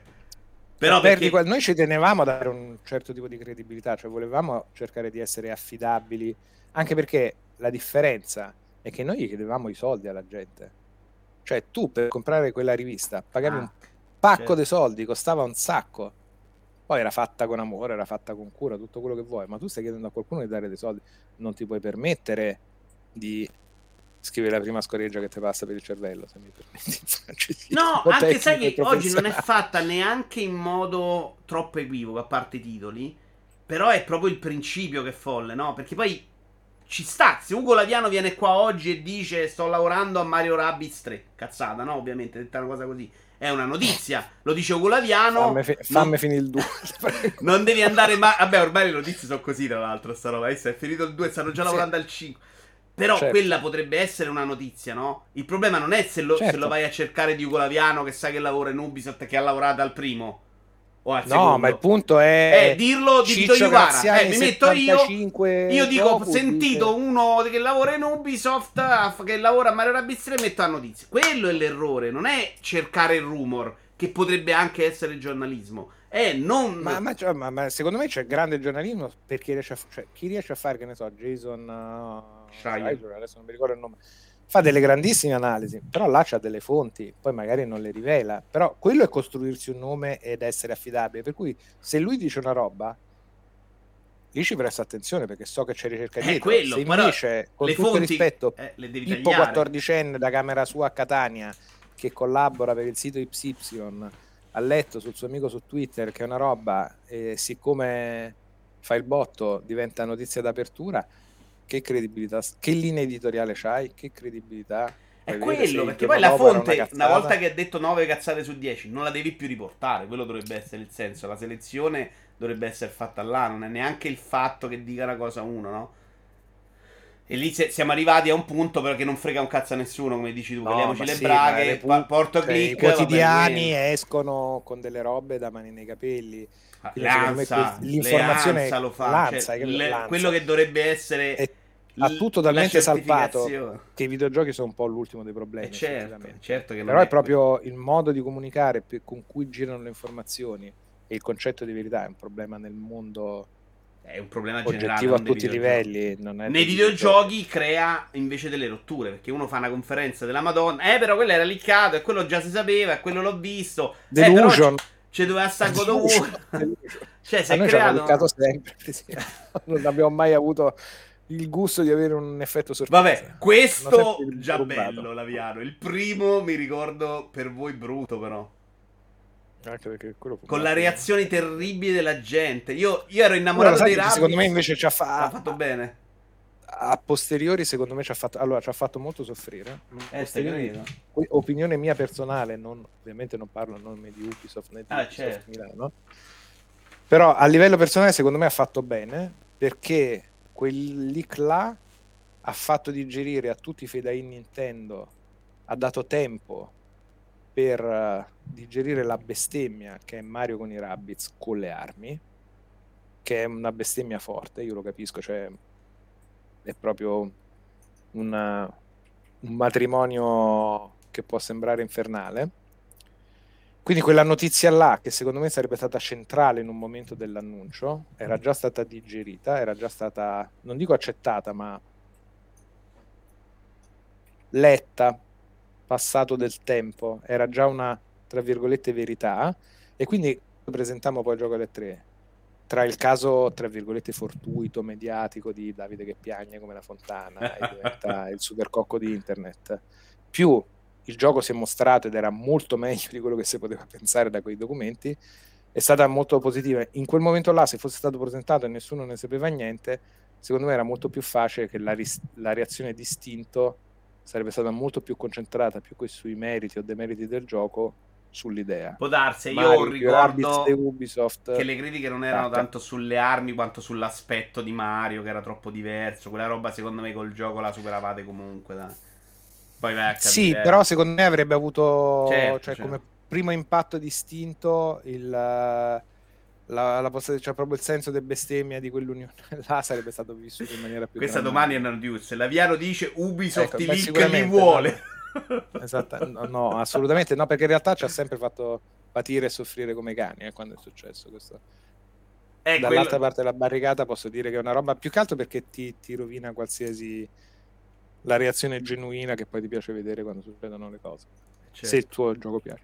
Certo, se il tuo gioco non piace, che venga liccato prima o che venga liccato dopo, la stessa roba, è una sofferenza. Ci sta, ci sta, per fortuna questo non era un problema. Allora, voglio farti un'altra domanda. Il momento Vai. in cui se invece sei uscito dalle riviste, quanto è stato doloroso e quando erano dei cengiavi, capito che sta roba stava muovendo? No, non è stato. De- allora, si può dire che le riviste allora. sono morte oggi, sì. Uff, da mo', ma erano morte già quando ce lavoravo io. Uh, per quello ti dico che è particolare il mio percorso, perché secondo me internet era già il futuro prima ancora che iniziassi a collaborare con le riviste.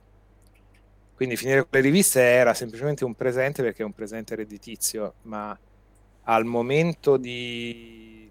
che era arrivato internet, che già io avevo fatto amicizia, già per me la chiacchiera con gli amici dei videogiochi era superiore allo scrivere. Io, che sapessi scrivere o meno, ho sempre fatto molta più fatica e l'ho sempre trovato molto più naturale lo scrivere di videogiochi, cioè mi dovevo mettere, concentrare e prima di buttare giù le prime tre righe, vuoi perché ci tenevo, poi per questioni di analisi, vuoi quello che vuoi, scrivere mi, mi, mi, costava molto, cioè ci mettevo molto impegno, ci facevo molta fatica, mentre quello che mi piaceva per me fare quello che facciamo adesso, cioè la chiacchiera libera di videogiochi. Quando l'informazione si è trasformata in quello, i podcast, le robe, per me è l'unica roba che mi è rimasta, perché mi viene più naturale, mi dà più soddisfazione. Uno perché è un incontro di prospettive diverse che ho sempre trovato più interessante della visione monolitica a cui non ho mai creduto. Quindi quando lavoravo alle riviste di videogiochi, sì, eh, già quando abbiamo cambiato editore ovviamente stava cambiando il panorama, uh, sapevo che la carta, cioè, cioè, avevo visto l'internet prima, era solo una questione di tempo. Uh, la, il grande vantaggio della carta è che poteva ancora essere un modo per lavorare a livello professionale con delle persone con un'esperienza pregresse e uno stipendio. Che io sarò venale, ma eh, certo, che... chiave. Se stiamo parlando quello di oggi, io parlo proprio di, di prodotto, non di, di, vita tua, Quindi, ovviamente. Se no? lo fai per passione e nessun altro ci fa dei soldi, vedi Outcast, tutto bellissimo e mi piace da morire ancora oggi, ma il mio impegno su Outcast è, credo di aver fatto due recensioni scritte, tre forse, solo su cose estremamente personali che venivano dal cuore. Quindi le ultime due robe che ho scritto credo che siano una recensione di Super Mario World e una di Green Fandango che più che recensioni sono un racconto di come li avevo vissuti all'epoca e cosa rappresentano ancora come gameplay, ma sono due pezzi, tra virgolette, estremamente personali e quindi estremamente facili perché non devo fare grandi analisi e cercare di pensare a un pubblico, ma scrivo veramente soltanto molto in stile Xenia da un certo punto di vista, i cazzi miei, e comunque ho fatto molta fatica a scriverli, mentre viene estremamente easy se mi dici, tipo stasera, vuoi venire a parlare a chiacchierare delle riviste videogiochi, vuoi venire a parlare di questo gioco? Ed è quello che faccio ancora oggi con, con Outcast. Giochi giocati, che hai giocato? Ho giocato Sekiro. Ho Io invece, quel, se World. devo scrivere quella roba che dici tu, cioè faccio Vito Juvara, scrivo il cazzo che voglio, posso fare anche le battute, mi diverte ancora un sacco e forse mi diverte anche più che a parlarne. Se posso star lì a, a, pe- mm. a scrivere il pezzo in cui devo anche scegliere le parole, la mm, metafora, mm. cazzona, cioè quella roba mm, là mi mm, piace, mm. infatti scrivo ancora un sacco, mi diverto e, e mi piace. C'è stata invece la seconda fase del mio periodo da collaboratore riviste, che è durato boh, 6-7 anni, non mi pare di più, 5-6 anni. C'è stato un momento in cui avevo scritto, avevo preso un po' confidenza, me la sentivo un po' più calda, erano, mi avevano cominciato a dare recensioni importanti, Assassin's mm. Creed, Mass Effect. E l'avevo scritte più o meno come volevo scrivere io, cioè una roba in cui mi diverto, mm. non sto lì a scrivere i paragrafi e la storia di Assassin's Creed e qui mm, ci sono queste mm. modalità, cioè una roba più sciolta, mi presi un cazziatore da Ivan Fulco. Il eh, momento certo. successivo. Hai tradito la linea editoriale, cioè aveva ragione Ivan Fulco. Sì, sì, per carità di Dio, non l'ho mai messo in discussione, ma la fase successiva Ivan Fulco scrivere... non ci ho mai lavorato, ma mi è sempre è, è, stato uno di quelli che mi piaceva più leggere, se devo essere Anche a me piaceva un sacco, gli suoi editoriali piacevano un sacco. E vabbè, a parte che lo sento ancora figlio. oggi, è un amico, insomma. Eh, però la fase. Allora, la salutamelo anche magari non sa minimamente chi sia, ma io eh, avuto, è una delle mie fi- era una delle mie film preferite di Ivan Fulco, estrema stima perché si vedeva che ci metteva testa in quello che scriveva e, e scriveva ragionando. La fase. Sì, sì, a me, a me ha fatto impazzire. Quel Super Console è stata la rivista che poi ho amato di più nella mia vita. Insomma, la parte. Amavo anche... molto Super Mega Console, ma Super ovviamente. Che poi è l'opposto di quello che piace a me oggi. Perché Super Console si prendeva molto sul serio rispetto ad altre. Sì, sì, sì.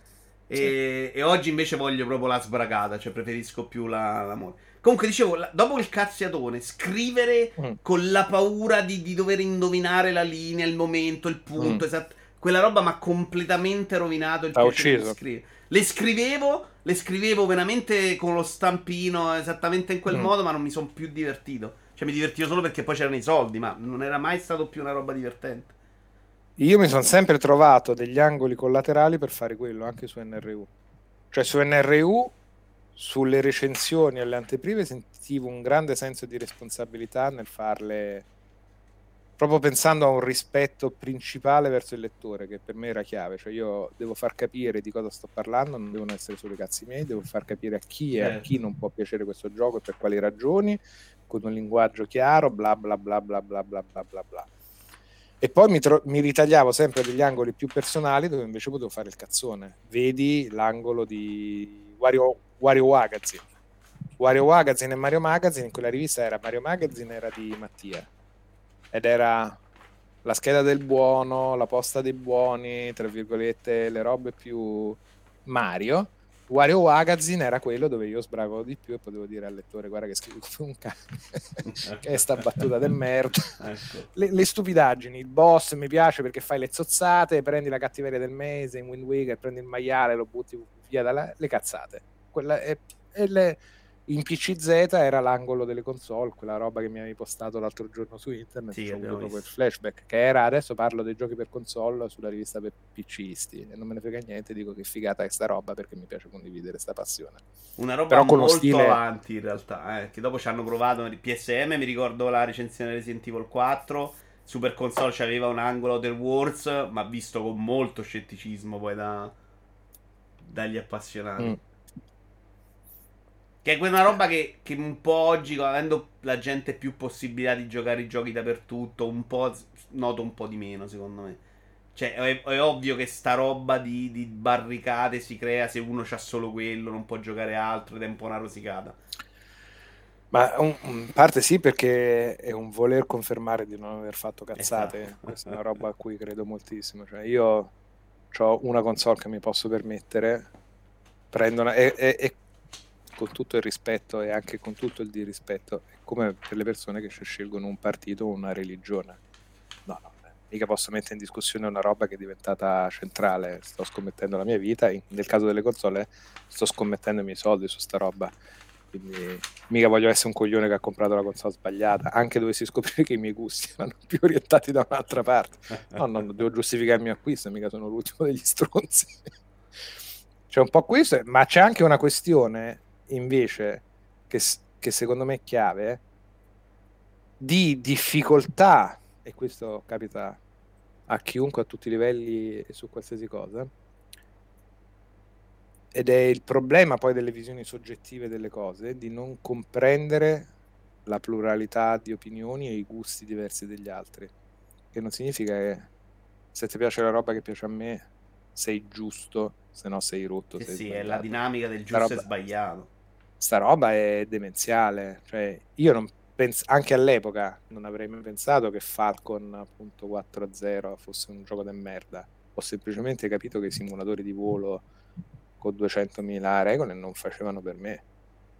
Questa Io roba però sai che di questa cosa do un sacco di colpa anche alle riviste su cui tanta di questa gente è cresciuta perché la rivista per come si poneva, per come arrivava, vuoi o non vuoi, c'era proprio una roba naturale proprio del suo essere, creava l'opinione del recensore che era visto come una figura diversa più preparata, vogliamo. Il professionista arrivava con un'opinione che non era. Il professore è arrivato professore. Eh, con, che, con un'opinione che era un po'.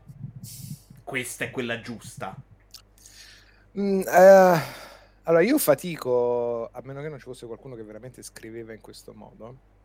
Secondo me, molto spesso, nella maggior parte dei casi, è più di riflesso nel lettore questa roba. È più un senso di inadeguatezza nel non comprendere un qualcosa che è quello che vedo quando poi si appunto si, in discussioni completamente diverse si va a fare a oh, scienziato, è arrivato professore che mi spiega le cose, ma invece esce chimica no, ancora no, io ho discusso per l'Elden Ring, su Elden Ring sono stato chiarissimo, cioè ho i miei gusti, mm. mi piace alcune cose, non mi piacciono altre che vuol dire non l'hai capito? Cioè, se ti dico che per me l'esplorazione non è soddisfacente perché non mi piace. Ma è mai stato un recensore a dirti questa roba? O è stato no, un, un appassionato del gioco? Eh, ma è quello.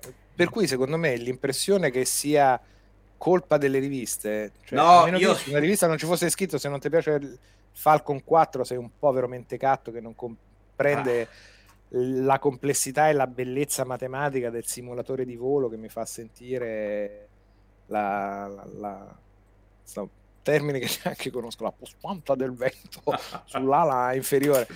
È chiaro che però non ho neanche la, la, la, la, voglia di dire no, se, se te che ti piace questa roba che è una rottura di coglioni. Allora, guarda, qualcuno lo conosco anche oggi, secondo me, che ci crede abbastanza da dire io so sto e a gente in Eh, ci sono anche professoroni che sono dei esatto. coglioni, però in generale secondo me non hanno Ma io non dico che l'abbiano fatto loro categoria. creandolo, dico che quella mm. percezione che ti arrivava dalla rivista, che era una roba molto diversa dal sito internet, che sai che scrivono ci stanno 3000, arrivano tutti allo stesso momento. La rivista arrivava in quel momento, ce n'erano un tot, arrivavano scritte da un certo numero di persone, di persone che avevano visto i giochi e tu no. Cioè c'era una serie di condizioni che creavano quella roba di questa percezione. Quella percezione ha creato l'utente che oggi viene da me a rompere il cazzo a dirmi tu non hai capito il gioco. Perché io gli dico a me non piace. Cioè. Secondo me, se devo essere, ti dico solo la mia opinione perché l'utente è stronzo. Penso sinceramente che valga quanto la tua e quanto quella dell'utonto. E quello è l'utente, però.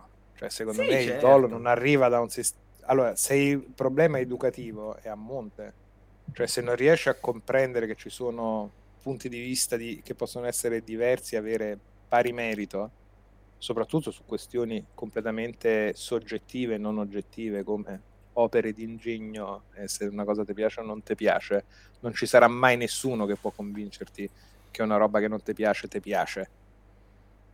Cioè, o ti piace o non ti piace. È veramente molto Però, basica, secondo quando me. La, lo scrivere la recensione, quando si è scelta la linea di scrivere la recensione in mm. modo analitico, secondo me si è voluto un po' vendere quel discorso là, cioè della recensione oggettiva che probabilmente nella vostra Sì, testa... perché arriva alla fine alla, vi- alla, guida all'acquisto e perché alla fine devi cercare di dare un voto che sia coerente nei limiti del possibile, perché ovviamente, come dicevamo prima, è mele e pere con lo storico di quello che hai detto finora. Cioè, non può essere che siccome a Ugo Laviano gli piacciono i giochi di Zelda, tutti i giochi di Zelda devono prendere 50-100 mila anche quando sono brutti e il gioco di Mario non potrà mai essere uguale, o viceversa o F0 o quello che è. Questa roba secondo me non è vera. L'importante è riuscire a comprendere. Allora, io posso parlare solo per me perché appunto poi alla fine è una questione molto soggettiva. Certo.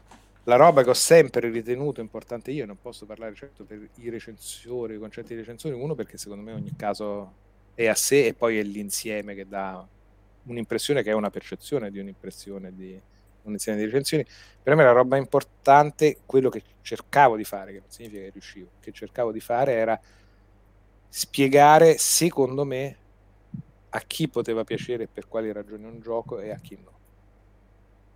Questo poi veniva filtrato dai miei gusti, per cui nel mio caso secondo me questa roba la fa molto bene ed, era, ed è un'analisi che si basava su cosa penso che stia cercando di fare questo gioco. Vuole essere un gioco arcade, vuole essere un gioco simulativo, vuole rivolgersi a questo pubblico, non vuole rivolgersi a questo pubblico.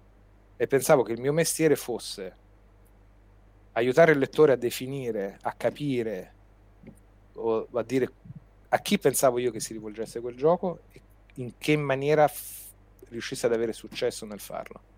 Quello se- a- portava a me a dare un voto a un certo gioco, unito ovviamente alla mia visione, perché la mia visione... Un lettore che, ricordiamolo però, non è mai quello di oggi, è uno che non l'aveva visto mai il gioco. Se aveva visto, aveva visto tre immagini in base Ma non è vero, perché quando eravamo... Cioè, ti dico, io ho iniziato a fare le riviste di videogiochi che c'era già internet da un botto. Io sono nato su internet a parlare con amici, con amici, a scambiarmi commenti scritti o video, iniziano ad esserci video. Quando noi facevamo NRU, io me leggevo IGN e mi leggevo Cam- Massina, che secondo me era molto bravo, e c'erano i video di analisi, c'erano i video, c'erano i trailer quando è uscito il GameCube c'erano i video dello Space World giapponese, c'erano su internet su cosa stavano presentando. Io dei trailer me li ricordo, dei gameplay no. Le tre si vedeva già. Le tre si vedeva. A suo modo. Eh, ma è quella, eh, aspetta, quella roba là. Un po' più avanti, quando io leggevo le riviste di video, quando noi leggevamo da bambini, o io che ero ancora più piccolo di te, era veramente solo le riviste di videogiochi. Esatto. Non c'era già questo mondo doppio, era veramente arriva la rivista di videogiochi e io mi ricordo gli unici screenshot che vedevo di un gioco erano su una rivista di videogiochi, non esisteva nient'altro che mi potesse dare informazioni. Era veramente un canale estremamente preferenziale. Sì, io il momento E3 cominciavo a vederlo male per le mie connessioni intorno al 2004-2005, quando mi mettevo lì a fare le ottave e comunque non era come lo vedevi oggi, insomma, comunque avevi Ma certo, non è niente come era oggi. Quando io stavo a Roma, mi ricordo che mi sono scaricato il trailer di episodio 1 su QuickTime che erano in alta risoluzione, era l'alta risoluzione dell'epoca, 28 mega, ci ho messo tutta la notte a scaricare per potermi vedere il trailer di episodio 1. Ovviamente era diverso, però l'informazione già girava. Cioè ti dico, prima di andare a collaborare su PCZ, io sul sito ufficiale di LucasArts, dove cazzo l'avrò trovato, avevo visto l'immagine con delle immagini a 320x240, Green Fandango, il nuovo gioco annunciato l'informazione già girava da là, era però un passo cose, avanti clamoroso. Queste sulle foto poi un giorno voglio chiedertelo, però quello che dico io, quello ok, funzionava il trailer. Oggi quando esce la recensione che scade l'embargo, su YouTube mm. c'è il gameplay intero del World Rogue con tutto il giocato. Certo. Capisci certo, ma hai visto arriva... trailer di minuti, se non di 20 minuti, di due ore? Oggi il giornalista prima. che va alle 3 vede meno di me che a casa mi sto giocando la demo se non il gioco finito. Io mi ricordo Ma questo 3... se vuoi te, lo, te, li racconto proprio come aneddoti. Per le riviste io per diversi anni ho seguito le 3 in realtà perché andavano Mattia e Claudio, metti conto alle 3. Eh? Ed ero io da casa che seguivo scimmiatissimo, mi seguo tutte le conferenze, tutti gli articoli di ad orari col cazzo come quest'anno tra l'altro. ad orari del cazzo, sempre di notte, qualsiasi roba, anche perché è abituato a collaborare, io ero abituato, ecco, per uno come me che aveva difficoltà a scrivere, avevo bisogno di estrema concentrazione, io lavoravo di notte. Cioè io mi svegliavo con i Simpson alle 2 del pomeriggio, iniziavo a ragionare e poi tiravo fino alle 6, alle 7 del mattino. Yeah, Quello era il mio orario di lavoro quando ero collaboratore. Quindi internet era. Ma comunque, cazzate personali a parte, era seguito no, no, vai, vai, quando loro erano gli inviati alle tre, loro avevano i loro appuntamenti e io da casa gli dicevo di andare a questo boot perché c'è questo gioco indie che secondo me è interessante. C'è roba terza parte di cui stanno parlando in pochi. Questo secondo me è il gioco figo. Beautiful Joe, metti conto, per fare un esempio random. Cioè non è solo Mario Kart Double Dash. Vatti a provare sta roba Guarda che questa roba secondo me è la chicca che sto vedendo che è interessante, che da quello che sto vedendo in giro, ne hanno parlato poco, però so che c'è il boot di Atlus, c'è il cazzo, vai là, vatti a provare sta roba, perché questo secondo me ci dobbiamo fare qualcosa. avevo una visione molto più completa io da casa Certo. delle tre, di cosa c'era alle tre, di loro che stavano là. Poi ci sono andato anch'io là, ovviamente, è capitato, mi sono fatto anch'io i miei tre in sede, ma gli tre in sede hai molta meno visione globale di tutto quello che c'è rispetto a te che stai a casa che ti vedi tutto di tutti. Perché lì è una corsa continua tra lo scrivere articoli, ho l'appuntamento con l'intervista di Pinco Pallo, devo fare la prova a sto boot e poi c'erano magari una o due ragioni dove io li direzionavo e dicevo nel, nei momenti del buco vado a vedere sta roba che se ne è parlato poco ho visto che uscita una roba non era la conferenza ma questo gioco invece pare che sia interessante hai una visione molto migliore avevi perché le tre è morto ma avevi una visione molto migliore da casa Sì, sì, negli ultimi anni. sei riscimmiato e c'è dei Mi ricordo dedicavi. addirittura presentazione Electronic Arts a Revel, uscita subito, immediata, io da casa finito, loro ancora dovevano capire che gioco era, cioè per dire la roba. certo Eh, ringraziamo 5 per l'abbonamento di 53 mesi, ti faccio l'ultima domanda, che è impegnativa Vai. però. Poi andiamo sempre in Vai. futuro, andremo su aneddoti e cose. Twitch, quanto lo segui, te lo godi? poco Po- Perché- allora eh, perché so vecchio io seguo YouTube sono Ok. un passo indietro No, Eh, no, io ah, l'ho saltato YouTube, non riesco proprio a... No, per me è molto l'informazione video e roba è molto da là. Uno perché mi ritrovo le firme che sono i canali. Cioè, Certo. cioè, ah, questo mi piace. Vati Vidia è quello che mi piace sentire parlare di lore dei giochi From. Questo è quello a cui faccio riferimento per queste cazzate qua. Twitch io ho un problema, uno dato da orari di lavoro e due dalla mia passione di consumare media, che mi vedo la serie, mi vedo i film, mi divoro ancora un sacco di roba o gioco, o videogioco, perché videogioco è ancora un bordello. Eh, e mi, mi pesa la diretta, cioè mi pesa l'idea di perdermi cose. Quindi Twitch, nonostante abbia amici o ci sei te che fai cose, quindi ogni tanto poppo, so, anche che non ha i suoi amici. Ma l'idea di avere un calendario di adesso mi guardo tutte le serie di questa roba non, non- non riesco, in questo sono veramente vecchio. Quindi preferisco vedere delle robe mirate che concentrano il mio tempo di attenzione su certe robe. Io zappo molto e... Oddio, zappo, che cazzo ho detto? Vabbè, faccio un sacco di salto dall'uno all'altro, anche nel momento mentre ci sono, insomma. Sì, mi ha fatto schifo a me mentre lo dicevo. No, ma guarda, io questa roba l'ho abbandonata. Una volta che entri nel mondo dello sviluppo, ormai Ok, usi parole anni, inglesi a caso. Eh, parli in inglese tutto il giorno. I termini che usi di lavoro sono inglesi, quindi non di- rilasciare non lo dirò mai nella vita. Spero di non dirlo mai, se non quando si parla di cagare. Però termini inglesi messi dentro, stiamo shippando, c'è da debuggare, hai, fa- hai submittato, questo è diventato... Vabbè, completamente abba- Un tempo ero nazistissimo e su NRU se vedevo un inglesismo forzato quando c'era un corrispettivo in italiano ti spezzavo le dita collaboratore. che devi parlare, cioè la lingua, la tua, devi usare quella. Ma in realtà è una roba che ho completamente abbandonato. Eh, io devo dire, mi sono proprio innamorato. YouTube l'ho proprio saltata quella roba. Non riesco, sai, quando cerchi una notizia adesso su internet, una, una guida su internet, trovi sempre il video di uno che sta lì mezz'ora a parlare. Non mi piace il tempo di YouTube, mediamente. Che è una roba molto costruita, almeno delle robe che capitano davanti a me, no? Devo cercare. Io penso che lo trovo del materiale curato rispetto a Twitch. No, è senza sicuramente. nessun tipo di offesa, che ovviamente è la diretta e la chiacchiera del piacere, però quel tipo di comunicazione là, se me lo digerisco, è con i podcast. Cioè la Eh, chiacchiera parlata, non eh, montata, costruita d'arte, me la, me la sento nei podcast perché in realtà è quello che stiamo facendo oggi. È radio. Dai. È radio, cioè visivo sì, abbiamo mostrato un po' le riviste qua e Sì, là, sì, ma ma è chiacchiera parlata di dialogo e quindi mi funziona come podcast. A me piace Se voglio vedere il video, voglio vedere del contenuto video. Eh, no, invece per me è proprio una roba di, di- di- che mi sta benissimo quello che ti dà fastidio, cioè saltare un pezzo, me lo perdo, ritorno dentro, mi piace molto l'interazione e Mm. ci rivedo quello che mi piaceva un sacco delle riviste, però quell'idea Mm. di redazione, quando guardo che hanno Bisbotch, quella roba di Mm, mm. Amici che parlano di roba che gli piace, secondo me è proprio percepibile E- ed è la roba Sì, che amavo sì, delle sì. riviste. Se Beh, guardo un video cons- YouTube faccio più fatica a immaginarmela così. Io ho un'enorme fortuna. Uno che i nomi che hai fatto sono amici, quindi quelle per me sono le serate. Cioè, Certo. Vado a cena da Fabio, c'è Babic, chiacchieriamo di videogiochi. aspetta, dei danni. e poi magari tocca fare anche la live. Però quello ce l'ho nel quotidiano, per fortuna. Quindi il mio consumo di chiacchiere di videogiochi è tra il farli e il chiacchierarne, perché sei in un ambiente... Cioè, ho sempre avuto la fortuna da quando ho 17 anni, 18 anni, che la mia vita lavorativa è...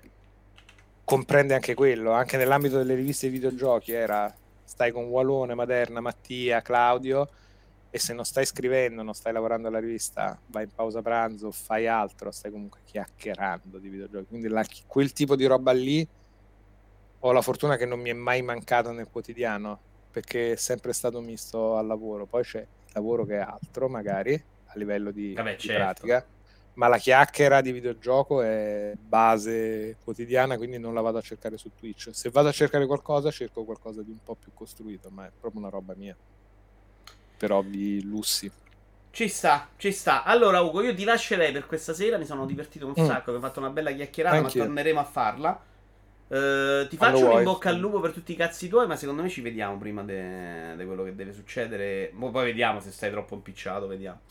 No, Ci quando vuoi, quando vuoi, basta che me lo dici, te l'ho detto, a me fa molto piacere, anzi non vorrei che sono io che ti rompo le palle. Dico, "Ah, No, ma che cazzo, io che mi vabbè." vergogno come un cane, se no di rompere le palle No, ma chi stai scherzando? Eh, Guarda, io- io sono in realtà molto schiscio, cioè non, non- non- non ho una presenza so- social molto forte, quindi se ti dico mi fa piacere perché mi fa piacere non lo dico per forma, perché sennò non ti saluterei. Sei pure laziale. Eh, esatto, sta cosa è ovviamente penso che me la ricordi sarà un problema per il futuro, vedremo come risolve. La, La, prossima è è, vedi, adesso non stasera non ho avuto la, uno non credo che mi stia più, però stasera non ho avuto la prontezza di, spi- di spirito di arrivare già con la La maglietta maglietta.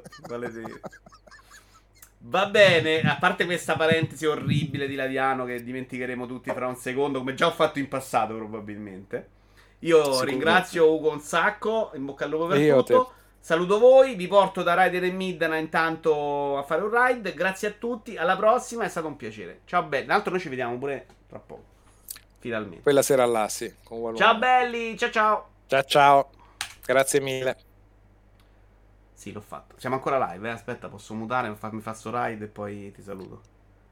Se vuoi dire, vuoi insultare qualcuno tipo Maderna, puoi farlo tranquillamente in questo momento. No, ma Maderna è... Nessuno ti giudicherà carattere di merda, gli voglio bene. Ciao il complimento insulto. Ti voglio bene anche se c'hai un carattere di merda. Quella roba là. Come a te, Ciao. ti voglio bene anche se sei laziale. Vabbè, adesso come, come Maderna però è brutto, come, eh, non esageriamo adesso. Ciao belli, ciao ciao. Ciao ciao.